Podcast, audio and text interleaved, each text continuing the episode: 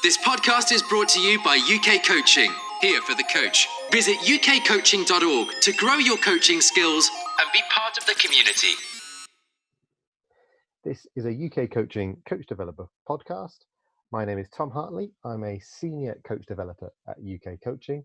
And on the podcast today, I'm joined by David Diprose, uh, who is an ex RAF pilot and pilot instructor as well. Hi, David. Thank you for joining us today. Hi, Tom. Glad to be here. Uh, David, look, we, we've got a really exciting conversation lined up, and probably for, for the coach developer conversations that we normally have, maybe a conversation with someone outside of the world of sport and coaching might seem a little unorthodox.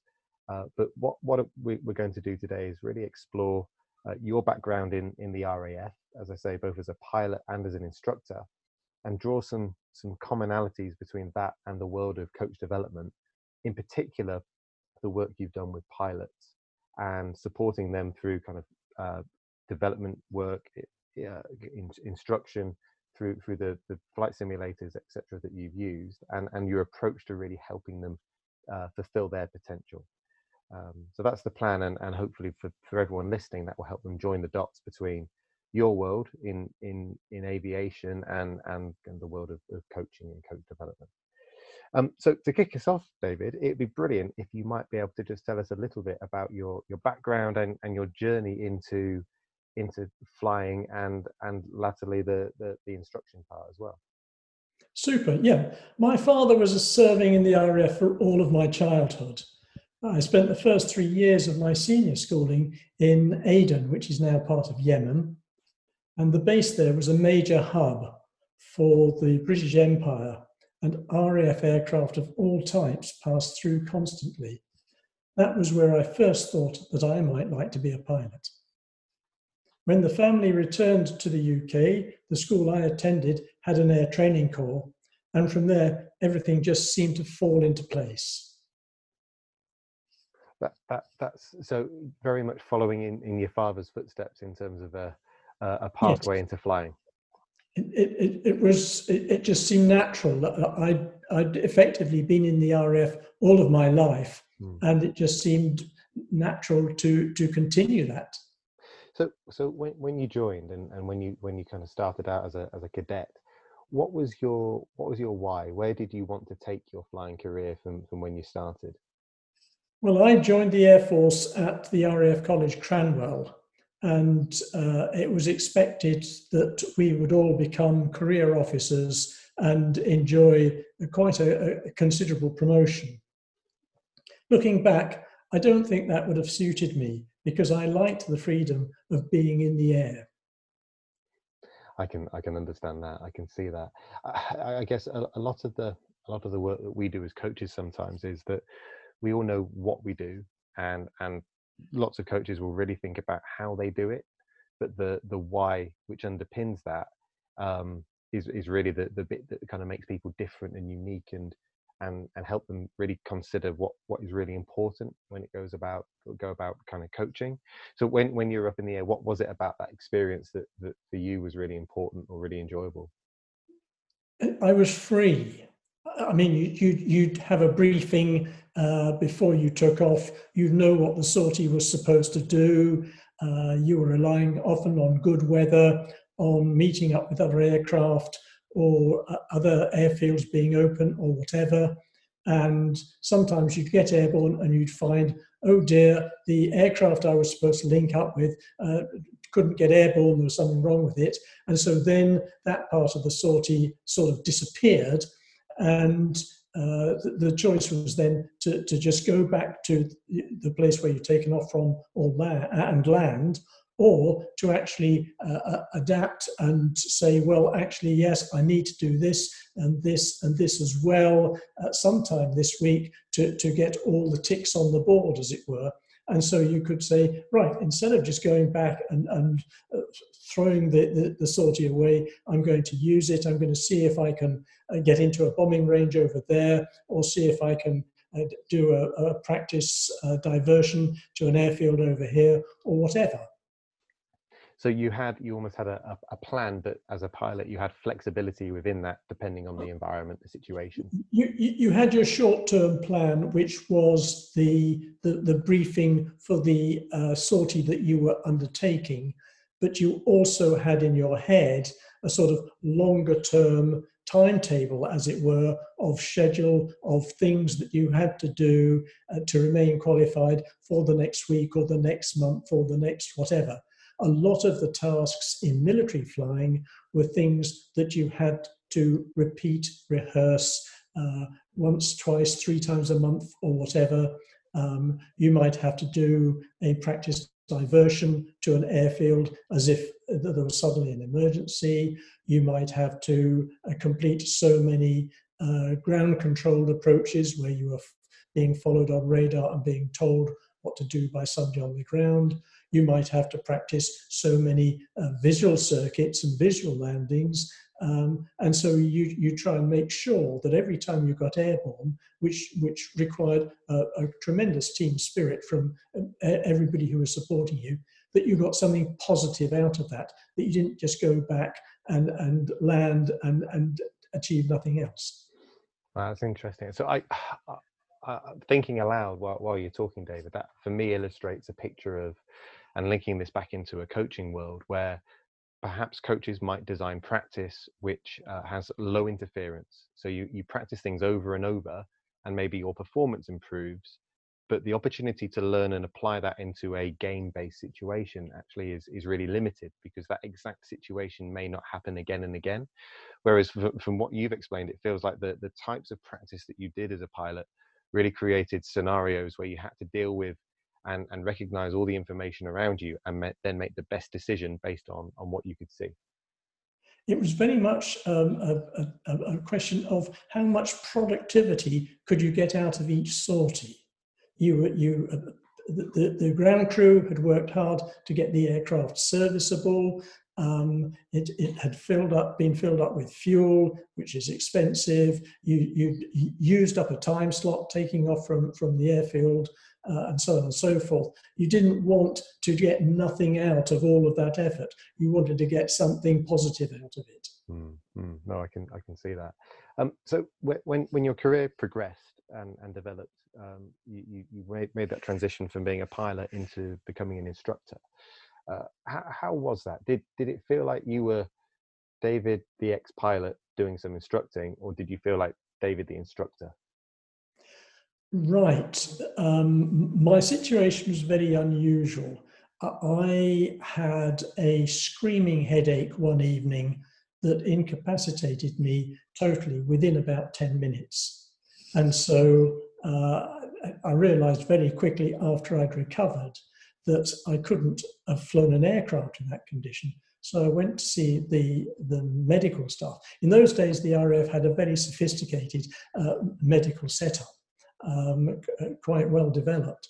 And so I reported to the doc the next morning and said, Look, I've had this terrible headache. Um, his immediate assumption was that I'd had a migraine, um, and they're not at all predictable. So I was taken off flying straight away. Uh, while the doctors then investigated my situation further, the Air Force obviously wanted to make full use of me it was desperately short of pilots at that particular time.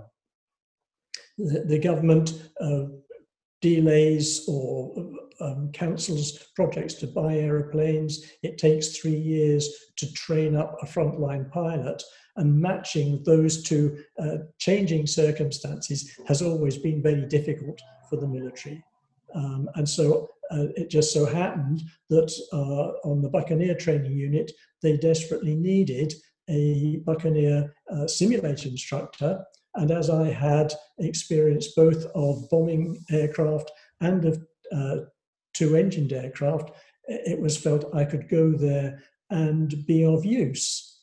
Um, and I went there not really thinking that I was a pilot or an instructor, but that I would be there for a short period of time until the doctors made a decision about me and either said, yep, actually, this is what's wrong with you, we can fix it, you can go back onto flying, mm. or no, we can't fix it, and I'm afraid uh, you'll have to leave the Air Force. So I was uh, in some sort of uh, uh, uncertainty for a couple of months. Um, during that time, I adjusted. Uh, I realized that I was desperately needed. Um, I got stuck in because uh, it was an interesting job. And I suppose then um, I was sort of half pilot, half instructor. I'd got experience of two aircraft types, of Vulcans and Canberras. And so I had that to call on, even though I had no experience of the Buccaneer itself. So, uh, being half pilot, half instructor, so almost having that, that dual role, did that help you establish credibility amongst some of the pilots that you were potentially instructing and training? The, the, the Buccaneer was a, was a strange uh, unit. Um, some of the other instructors uh, resented being stuck in ground jobs, and and so they, they tended to uh, what show that uh, annoyance in the way they uh, treated the pilots. They, they, they were not very positive. They would come up and criticize more than I felt was necessary. Um, the other half of the job was training up uh, pilots coming in who had never flown the Buccaneer before. In some cases, they'd come straight out of training. And there I felt I could be really useful, really positive, uh, because uh, having trained on two aircraft types, I, I was at least familiar with the, the, type of problem that they were going to experience. Um, they'd come from training in uh, single pilot uh, trainers. They'd probably never flown with a navigator before, uh, and I had done. And so there were ideas and, and uh, styles of working that I felt I could put across quite usefully without telling people what to do. I, I could say, well, you might find this works or you might find that works.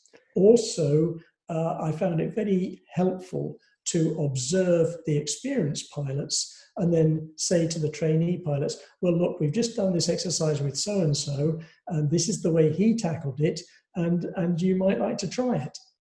The nice thing about the simulator is that you can repeat an exercise, repeat a little scenario, and, and so, so sort of polish your performance, so to speak. It's really interesting. Well, one thing we talk about with, with coaching sometimes is almost having shared learning. So the the coaching or, or, or the, the experience of of being in a in a really positive learning environment is not as if the the coach holds all the uh, information and then it's their job to give it to the the people the athletes in their care. Almost that that learning environment is shared. So actually we enter into it together we ask questions of each other we check and challenge. Sometimes the coach might make a mistake sometimes the the athlete or the performer might get things wrong. Um, when when you were working with novice pilots was was there that open dialogue? So actually you had a really clear understanding of um, what good looked like and, and that positive relationship between you both? Yes i think so. It, it, it didn't happen straight away but as i gained experience and as i had uh, more and more chance to observe the the top flight pilots then uh, I was able to, to say with a little bit more confidence, perhaps more confident than authority, that, uh, hey, th- this is the way the, the guys who have been flying the aircraft for, for five years are doing it. Uh, how about trying it this way? Mm. So it was almost model, modeling that, that good practice or the, that, that high level of skill. Yeah, trying to, to accelerate the, the sort of uh, experiential learning of the guys who are just starting by, by transferring what I've seen from the experienced and the very capable pilots. Did, did that help? Did that help the novice pilots feel comfortable around making mistakes? Because I can imagine in a simulator situation, there are plenty of things that as an instructor you could you could watch and, and observe that would then then help the performance of the pilot improve. So w- was there almost an opportunity there for people to feel okay about making a mistake and having having an open conversation about that? I think that varied from instructor to instructor. As I said earlier, some instructors were were over, in my opinion, overcritical. Mm. I always felt that that um, you needed to be more encouraging, and uh, my ethos was to uh, look at any mistake that was made and say, well, how can we prevent that from happening again? Absolutely, I, I can absolutely see that, and, and having that positive reinforcement must have helped the, the, the pilots that you were working with feel quite secure in the environment that they could talk to you and and and that the support you offered would ultimately help them improve. It, it, uh, it was very important that, that we had a, an open dialogue. Um, I didn't want any guy to go away thinking that he had done something wrong um, that he didn't have the, the, the, the knowledge, he had not gained the knowledge to know how to, to do it right in the future. It's almost preparing them for future situations or future situations when you're, you're not going to be there to help them. Absolutely, yes. When they're on their own, or, or as a crew of two, that they, they they are faced with something very unpleasant, and they've got to be able to sort it out for themselves. Hopefully, they've seen it before in the simulator or they've at least talked to somebody about it. But nevertheless, in the flying game, there is always something that happens for the first time that nobody has seen before and that you've got to sort out. And the, the checklists try and cover that, but there are situations where even the checklists um, don't actually deal sufficiently with with a nasty situation. So I guess pilots have got to have enough in their toolbox to be able to make the best decision quickly at the right time. Yes, it, things happen extremely quickly in, in, in the flying world, and and, and that is uh, where you've you've you've got to, to, to be able to react positively, and uh, from the pilots I saw, some people just have an instinctive ability to get it right, and some people have to work very hard at it. Here's a question: can, can you can you train instinct? Is is that something where you can help people improve those intuitive skills to to be able to almost heighten their sense of what they need to look out for, and therefore what they do afterwards, and, and their behaviour which results from it? I, I'm, I'm not sure. I, I learned a lot being a simulator instructor. And, and my opinion is that if more pilots could be sitting on the outside of the simulator, watching the really good guys inside the simulator dealing with, with nasty situations, they might learn a, a great deal from that. But that is, is not the, the current sort of simulator philosophy. I, okay, I can understand that. It, so, in terms of an environment, and from, from talking to you, David, and knowing you, it, I, I know that you you would create an environment where people would feel really comfortable, but challenged at the same time. Um, what what were almost the key ingredients for you for that environment around when you're instructing or supporting someone to make sure that it was effective as possible?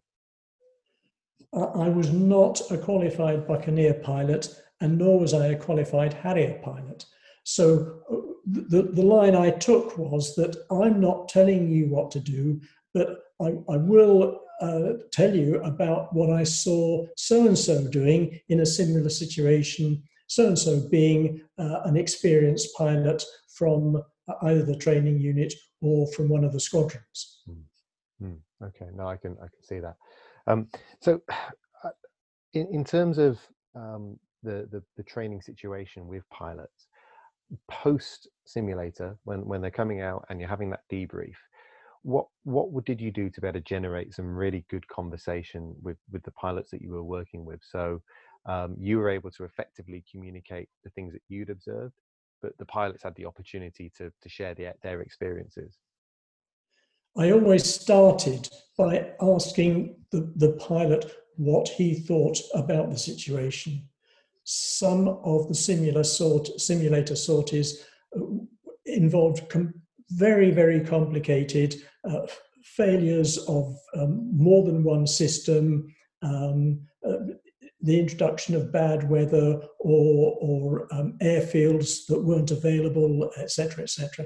And so I always sought to, to uh, establish what the pilot's um, impression of his situation was before I started talking.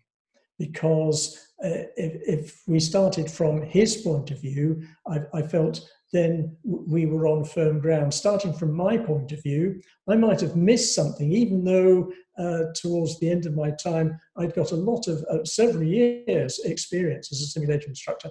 I never assumed that I had seen or appreciated absolutely everything. Uh, the, the, systems on an aircraft interlink in strange ways, and, and uh, usually the pilots uh, understood that better than I did. Mm, there was there's a phrase I heard recently about seeking to understand before seeking to be understood, which I think almost kind of sums up what, what you just explained about hear, hearing the pilot's point of view first, and I guess goes back to involving them in the in the whole learning process, and and having a discussion from from the same starting point. Yeah, if if for example, um, I, have studied the the accident reports um, and tried to make scenarios up in the simulator that included the, the, uh, the string of events that had caused problems uh, resulting in an accident uh, and the accident report. And the accident report would give me quite a good idea of how the situation had developed, so I could replicate that in the simulator. If I was showing that to a pilot for the first time, I was really speaking from almost no knowledge at all, and I was relying on his experience and his interpretation to, to actually tell me what, what had happened. If I'd seen three or four pilots all face that situation, then I could be, be, begin to, to sort of draw out of that uh, a few general rules and ideas of how best to, to tackle that sort of situation. So it, it was a it, it, was a learning process for me before I could help other people to learn. Mm. And and that that's something we, we look at in sport and in coaching as well. well. Actually, the the point of view of the player or the athlete who is front and center or right in the middle of the activity, it might look and feel and the triggers and the cues that they they perceive are really different to what the coach might interpret from the side. So um, understanding the player's point of view or the athlete's point of view, uh, first of all, we find really important as well because that, that makes a big difference to the type of question or the actual question that you might ask first rather than assuming that, that they've seen the same things as you have. Absolutely, yes. Um, again, you, you've got to be aware of the abilities of, of the person, the sportsman or the pilot that you're talking about, because some people see a lot more than others do. Some people have a predisposition to uh, tackle a problem in one particular way or another way. And um, if, if both ways are not wrong, uh, and both lead to a successful outcome, then uh, I, I, think you've you've got to say, well, yeah, they're, they're different solutions, but they are solutions. And that's that's creativity, really, isn't it? It's it's yes. problem solving, but not necessarily. You don't have to all come to the same the same way of reaching the the the um the outcome in the end. Um, yes. just, just, just as a as a thought, David, in, in terms of your development as a as an instructor, um, did did you ever have the opportunity to share good practice or have discussions with other instructors to to learn more and and share i guess the, the experiences of everybody through their their role as an instructor? I was unusual in my arrival as a simulator instructor. Most of the other simulator instructors had also come from very different uh, positions in the air force one of my guys, for example, had actually flown Spitfires at the end of the Second World War. Now, there was no way I was going to tell him how he should be uh, doing his job of, of um, dealing with Harrier pilots. Um, as long as I was confident that everybody was doing their best, um, I was reasonably happy with that. Also, um, when I was designing scenarios uh, and uh, looking carefully at accidents to see what we could learn from them. All of the other instructors were, were happy to go along with that. And so I felt that um, things were moving in the right direction. I guess the fact that they uh, agreed with your suggestions for scenarios that reinforced that you were doing the right things. Um, do do you think that that coming into being an instructor, maybe on a slightly different pathway to others in that team, gave you a, an advantage or gave you insight that maybe other people didn't have? That's a difficult question to answer. Um, I'm, not, about, I'm, not, trying to trick you up. no, no, no. We're talking about experience. And, and what I tried to do was to, to use the different experience of, of the other instructors to, to have a sort of rounded uh, simulator force.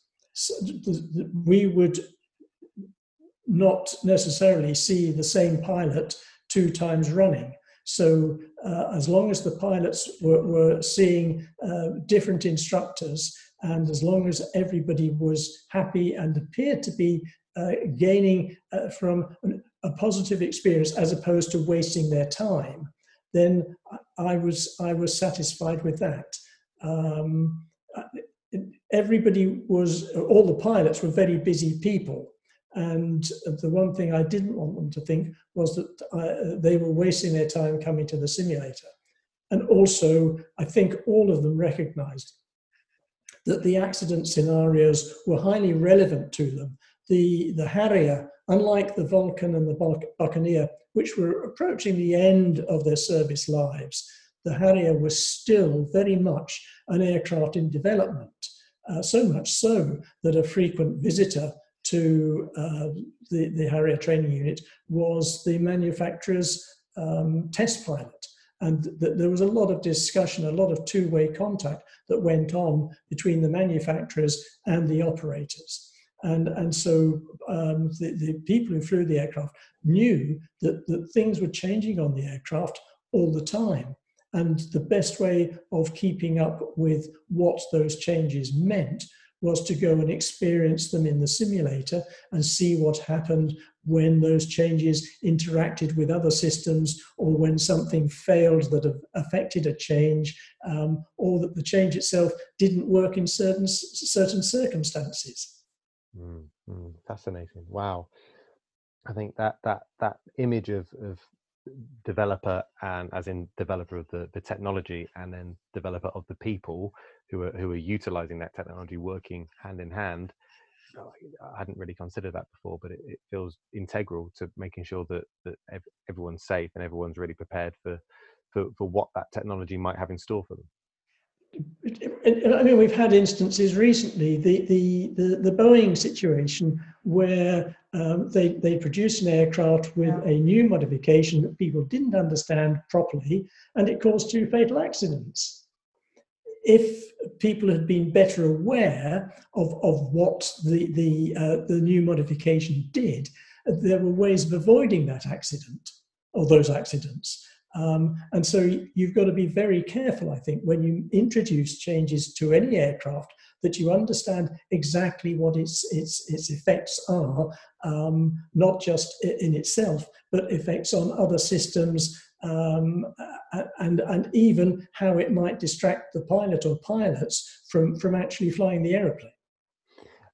I'm I'm thinking aloud here, David, and I'm I'm trying to make a, a, a tenuous link between the development of aircraft and potentially the development of the future game or games that our coaches and coach developers are involved in. And for me, and it, it feels like, well, actually, the, the aircraft is ever evolving, as is the game. So, as coaches or, or coach developers or instructors, we need to be ready to um, support either the pilot or the athlete to be able to make the right decision at the right time and, and be really adaptable with their performance based on this ever evolving uh, kind of situation or, or, environment that they might need to be in. Yes, I think you're right. Uh, I mean, the, the, the, other technological or the most technological sport that springs to mind is Formula One motor racing. And they're developing technology and they're changing the rules to try and make the, the, the races fairer uh, year upon year. And so the teams um, and, and everybody in the team have got to be uh, reacting to that to produce the best they can from their team. At the same time, you take something like perhaps rugby, which you would say, well, what is there to develop in rugby? And yet we've seen over the last few years that we don't just have one coach for a rugby team, but we now have uh, a team of coaches responsible for attack play, a team of coaches responsible for defensive play, and so on and so forth. Yeah, absolutely. Uh, the, the term we'd use is uh, multidisciplinary teams. So yeah. lots of experts from different environments all feeding in to, to help the, the impact and the, the overall objective of what we're trying to achieve. David, before we move on to our quick fire questions, I have one other thing to ask you. Um, at the start of, of this, this piece around kind of your, your journey as an instructor, you mentioned that pilots take around about three years to be trained, or, or their training program takes about three years to complete. So in, in sport, we would look at and we'd term kind of long-term athlete development or long-term player development. In a football context, where I'm most familiar, we, we work off a model called the four corners. So we look to develop players uh, with their technical and tactical attributes, physical attributes, and then um, support them with their psychological development and their mm-hmm. social mm-hmm. development. So they would almost underpin the foundations of what good long-term player development needs to consider to, to maximize potential. So in terms of that longer-term pilot development, um, the, the, technical sk- skills I imagine speak for themselves. What a pilot would need to do. But are there any other elements of pilot development that maybe would would be a surprise or wouldn't necessarily um, you would consider straight away to being important for a pilot? Well, we are talking about the military situation, and all pilots in the Air Force these days are officers. So they're doing their officer training at the same time as they're doing their pilot training. Uh, there, there are different specializations for officers. They can specialize in logistics, in engineering, in administration, or, or in flying, piloting, navigating, weapons op- operations, that sort of thing. And so that there's that as well. And the, the, um, the officer training, I think, uh, is very much uh, involved in the, the social uh, aspect and the psychological aspect that you, you are encouraging people to think of themselves straight away as being part of a team um, and uh, hopefully you can build on that when people uh, get to through their, their basic training actually get onto a squadron and d- develop the esprit de corps that, that the, the RAF squadrons enjoy. Brilliant, brilliant fascinating, David. I, I, I, think I could talk to you for hours about about your your your career and and, and what you've achieved. It, it, it really is um, really is very interesting. But we shall look to move on to the final part of the pod um, with just some quick fire questions. Uh, this is something we're, we're trying to do in lots of our podcasts, just to get some some top line answers. So please don't feel like you need to go into lots of detail with these. Um, maybe just the first thing that that springs to mind for you. Is that okay? Yeah, that's good. Brilliant. So, if you had a time machine and you could go back and you could give some advice or information to yourself when you started your flight instructor journey, uh, what what information do you think would be really helpful? I think that uh, because of the way in which simulators have uh, advanced, mm-hmm. that uh, simulator instructing is actually a speciality in its own right. Um, it involves uh, being a teacher, being a mentor, being a coach, um, knowing how to fly the aeroplane, uh, uh, a, a, whole load of different skills that, that are involved. And I, I, just wish that there'd been a sort of introductory course for me to explain look, these are the, the sensible things for you to do. These are, are the little tricks of the trade, so to speak, um, instead of going in cold. Love that. And and for a lot of the, a lot of the coach developers listening to the conversation, will, will be able to connect and empathize with actually having to wear lots of hats at the same time. One minute yes. you're you're delivering a training course and you're an, a coach educator, and the next minute you're you're supporting those same coaches fill in the gaps. So you're you're mentoring and you're developing and um, you're you're wearing a range of hats, maybe more than one at the same time. Um, so uh, there's real kind of commonality with, with, with what you just explained. Brilliant. Um, second question. So, what was the most important accomplishment in your career? Um, one of the main sort of faults that we would uh, introduce to pilots in the simulator was an engine failure after takeoff. 200 feet off the ground, 200 knots, just thinking about climbing away from the airfield, uh, engine failure, what do you do? Uh, there's really only one solution, and that is to eject. and I watched a young man, and he just crashed the aeroplane. And we talked about it for a little while, and he said, Oh, I was trying to relight the engine. And uh, we had a little bit of a laugh about that. And I explained to him that actually the engine wasn't going to relight. And so he said, Well, can we try it again? And so we tried it again a couple of times. Um, and I wasn't worried about him crashing. I wasn't worried about him uh, doing anything other than, than seeing the situation, uh, perhaps from, from different points of view, analyzing it fully, and, and coming to his own conclusion that, yeah, I was right, you needed to eject. And so we did it a, a final time, and he pulled the ejection seat handle and uh, got the thumbs up from me when he, he got out. About six months later, he experienced an engine failure in exactly that sort of situation for real.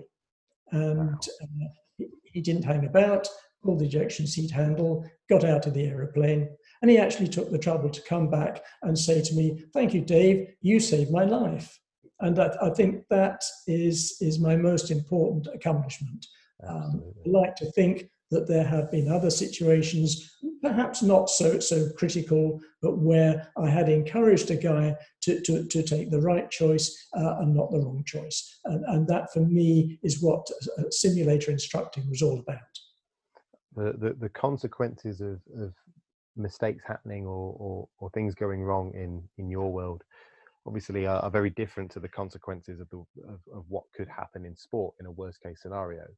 Um, but I can see the link there about kind of practice, practice really preparing the pilot or the performer or the athlete for performance for when they're in the game or in the real life situation. And I think there's again real crossover there between between your world and, and the world of coaching and sport, where actually practice needs to really help the performer get better at situations that happen in the game and, and it not being too far disconnected.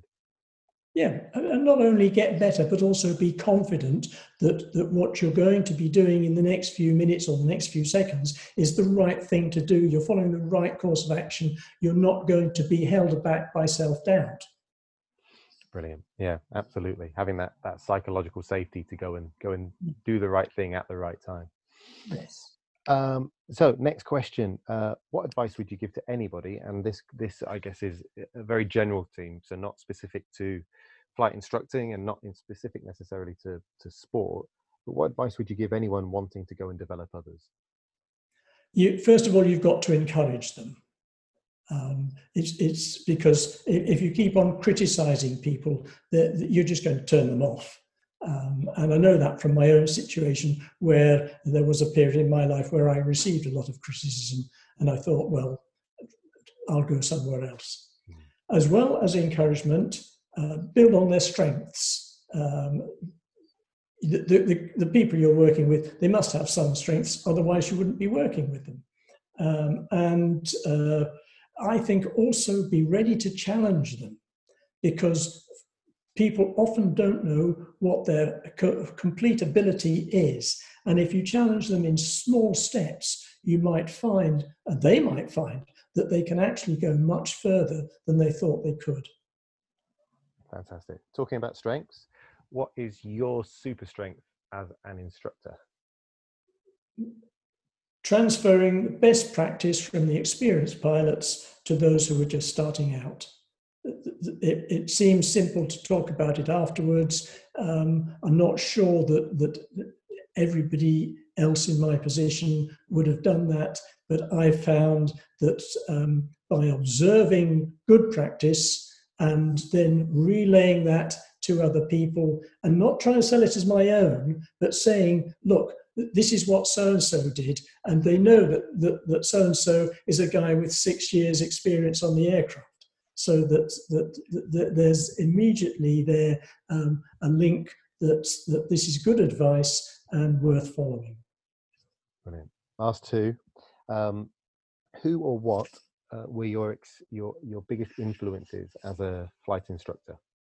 Um, the, the, the, the, pilots that I saw, the, the best pilots that I saw, and I, I, I saw some amazing guys, um, and I was impressed with their professionalism and I was amazed by their natural ability. There are some guys in this world who were just born to fly aeroplanes, and, and some guys who aren't. And the guys who aren't will never be able to equal the guys who are. And it, watching those people convinced me that, that I should try to do my best because even though I wasn't as good as they were, they were just so inspiring. Brilliant. I, was listening to a podcast earlier today with Eddie Jones, the England rugby coach, yeah. uh, talking about um, his talent identification and, and saying that he would always want to select players who he felt he couldn't coach or, or who did things that he couldn't he couldn't coach out of them, um, which I thought was a really interesting point. And, and mm. it links in with that that kind of having having those those skills and qualities which are so far ahead, which, which is really important. Yes. Final question final question for today, David. Um, who or what inspires you the most? Um, I think it was the general attitude um, in the Harrier Force. The, the guys, they knew they were the best, um, and they were the best, and they uh, were so professional in in their flying that uh, you could not help but but but be absolutely uh, overwhelmed by it. I'm not surprised when they went down to the Falklands that that they uh, changed the, the whole course of that particular conflict because uh, I don't think there's anybody in the world who could beat them. Fantastic. David, thank you so much for your, your time this afternoon. It's been a pleasure to speak to you, um, and and really really great to get a real insight into a very different world, uh, but one where I think there's lots of crossover in terms of supporting supporting performers, pilots to to be at their absolute best. So look, th- thanks again for your time, um, and uh, hope to catch up with you soon. Lovely, thank you, Tom. Join us at ukcoaching.org. Whatever you're doing to help people be active and improve, we can help you deliver great coaching experiences at a time to suit you.